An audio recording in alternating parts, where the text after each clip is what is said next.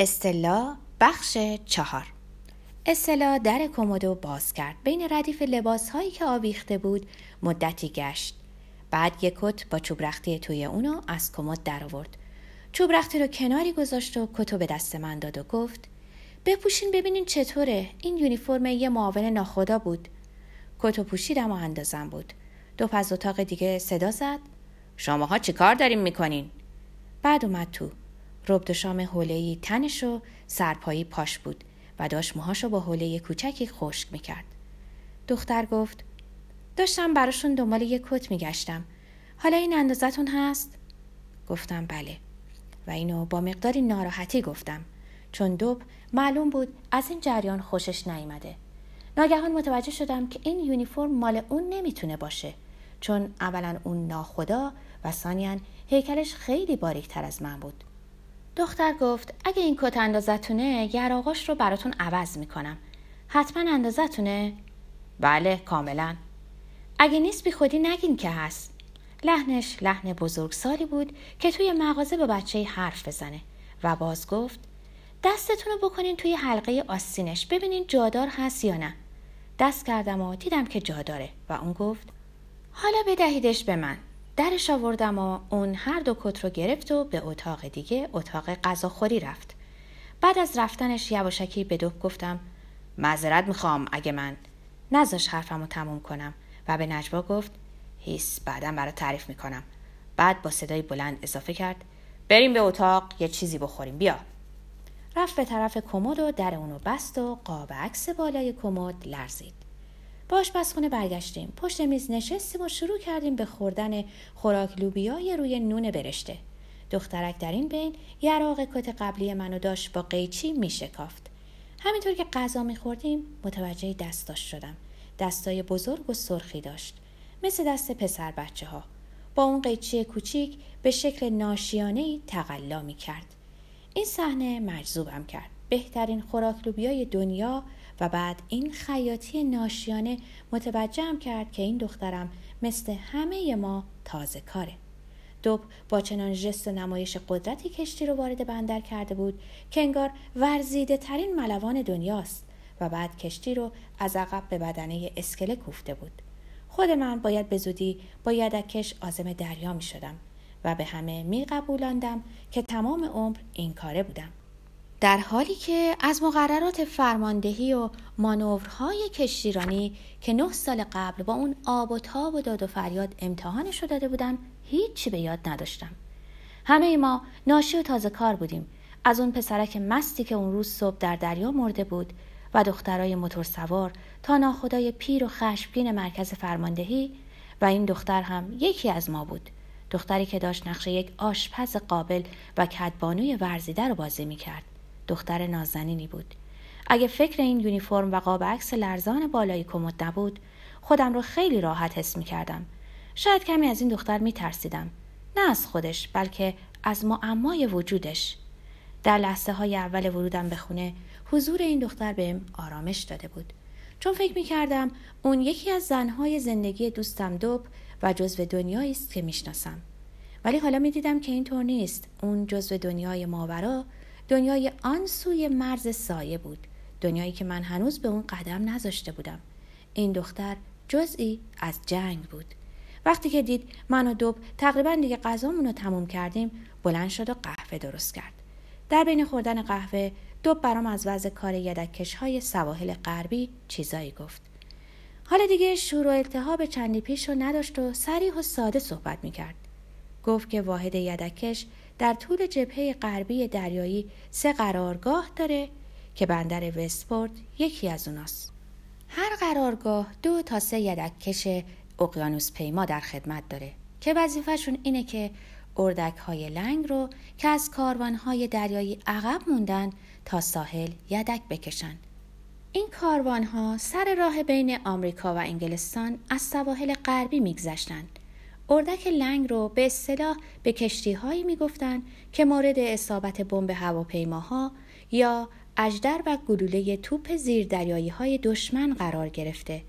موتورشون طوری صدمه دیده بود که دیگه نمی‌تونستن خودشونو به سایر کشتی های کاروان برسونن.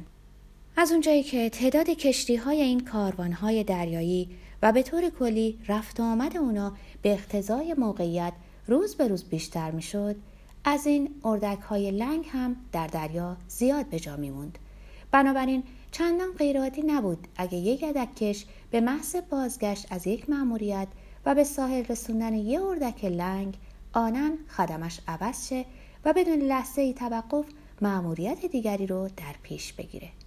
اوایل اوضاع در قرارگاه دریایی وستپورت زیاد نامساعد نبود چون این قرارگاه پنج یدکش در اختیار داشت اما حالا از این پنج یدکش سه تا بیشتر باقی نمانده بود و معلومم نبود که به این زودی ها فکری برای تأمین اون دوتای از دست رفته بکنند. داشتیم با دو حرف می زدیم که دخترک ناگهان گفت حالا دیگه باید قرصاتو بخوری. اما دوب سرش رو تکون داد. نه می‌خوام برم بیرون.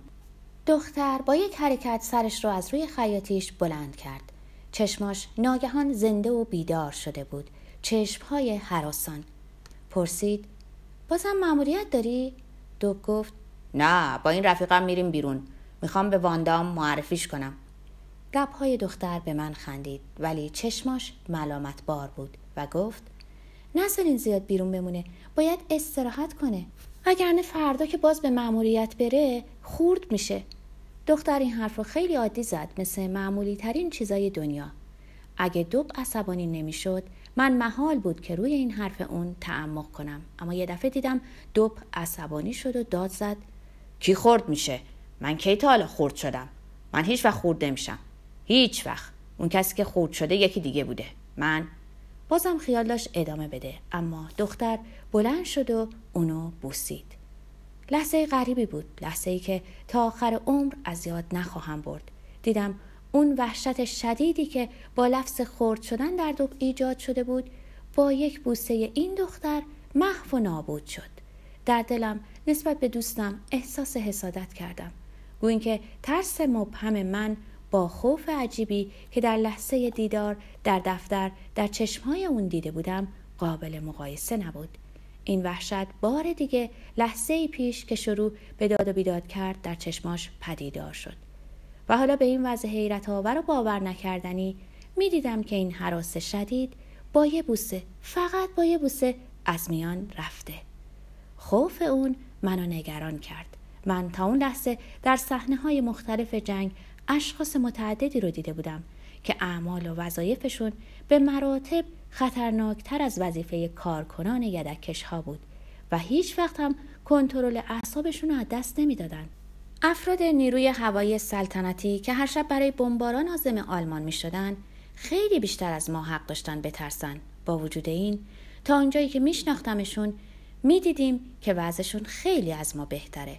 پس باید در کار این یدکش ها نکته می بود که اونا از کار سایر واحدها متفاوت می ساخت نکته ای که من هنوز به اون پی نبرده بودم.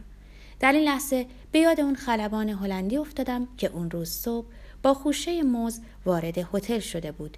یادم اومد که در چشم اون هم چنین حالتی شبیه به حالت چشمای دوب دیده بودم. این معمایی بود که نمی‌دونم چرا نگرانم کرد. دوب بلند شد و رفت به اتاق خواب که لباس عوض کنه. دخترک هم دیگه چیزی نمونده بود که کار کت منو تموم کنه. با هم کمی در این بین حرف زدیم. یعنی بیشترش اون حرف می‌زد. در اون استعداد قابل تحسین همه زنهای انگلیسی رو دیدم. که در موقعیت های ناراحت کننده می‌تونن از جزئی ترین مسائل موضوع صحبت بتراشن. از ادب و نزاکت ساکنان غیر نظامی وستپورت صحبت کرد. از همسایه هاش از خانم بل که مرتب به افتخار سربازها و افسران مجلس جشن لاتاری ترتیب می‌داد. از کلوب ساویج که خیلی دلش می‌خواست یه دفعه یان اونو به اونجا ببره. کلوبی که درش پیرمردهای نازنین آواز میخوندن. بیلیارد بازی می‌کردن. هر کس از افراد نظامی می‌تونست هر موقع که میل داشت بلند شه و درباره حوادثی که براش پیش اومده بود خطابه ای ایراد کنه و یا به زبان مادری خودش شعر بخونه و اسم کلوب رو هم به همین مناسبت ساویج گذاشته بودن به معنای وحشت. این از اون صحبت هایی بود که آدم وقتی نوشت مسخره و احمقانه به نظر می‌رسه. ولی موقعی که آدم چیزی نداشته باشه بگه و گوش به اون بسپره احساس آرامش می‌کنه. وقتی که دوب از اتاق خواب برگشت دخترک هم کار یراقهای کت منو تموم کرده بود. کت پوشیدم و بعد از اینکه یه بار دیگه بهش اطمینان دادم که کاملا اندازمه شروع کردم که چیزهام رو از جیب کت قبلی به جیب این کت منتقل کنم. وقتی کیفم رو توی جیب بغلم میذاشتم دیدم به آستر کت یه تیکه پارچه کوچیک دوختن که بر آن اسم کسی نوشته شده. این اسم رو با یه نظر خوندم. فه بارگر. انگار که سقف روی سرم خراب شد. ما تا مبهود از دو پرسیدم نکنه این همون هنک بارگر باشه؟ من و این مرد سالهای سال با هم دوست بودیم. در سفرهای متعدد دریایی روی کشتی اول به سمت کارگر و بعد به عنوان کمک ناخدا با هم همکار و همراه بودیم.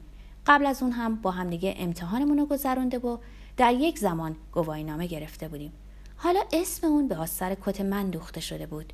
دوب با شتاب گفت بله بله همونه. و یه سقلمه محکم به من زد.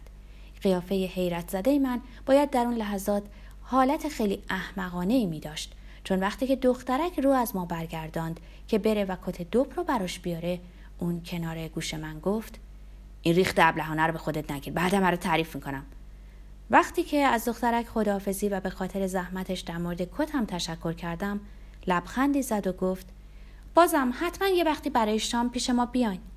تا اون موقع انگلیسی ها رو اونقدر شناخته بودم که بدونم این تعارف کاملا پادر هواست چون که با انگلیسی باید قرار دقیق گذاشت. فهمیدم که زیاد از من خوشش نیومده و اینجور سرزده وارد زندگی اون شدن و محبوبش رو از کنار اون به خیابون کشیدن کارم رو خراب کرده. فهم این مطلب باعث تأسفم شد چون که من از اون خوشم آمده بود.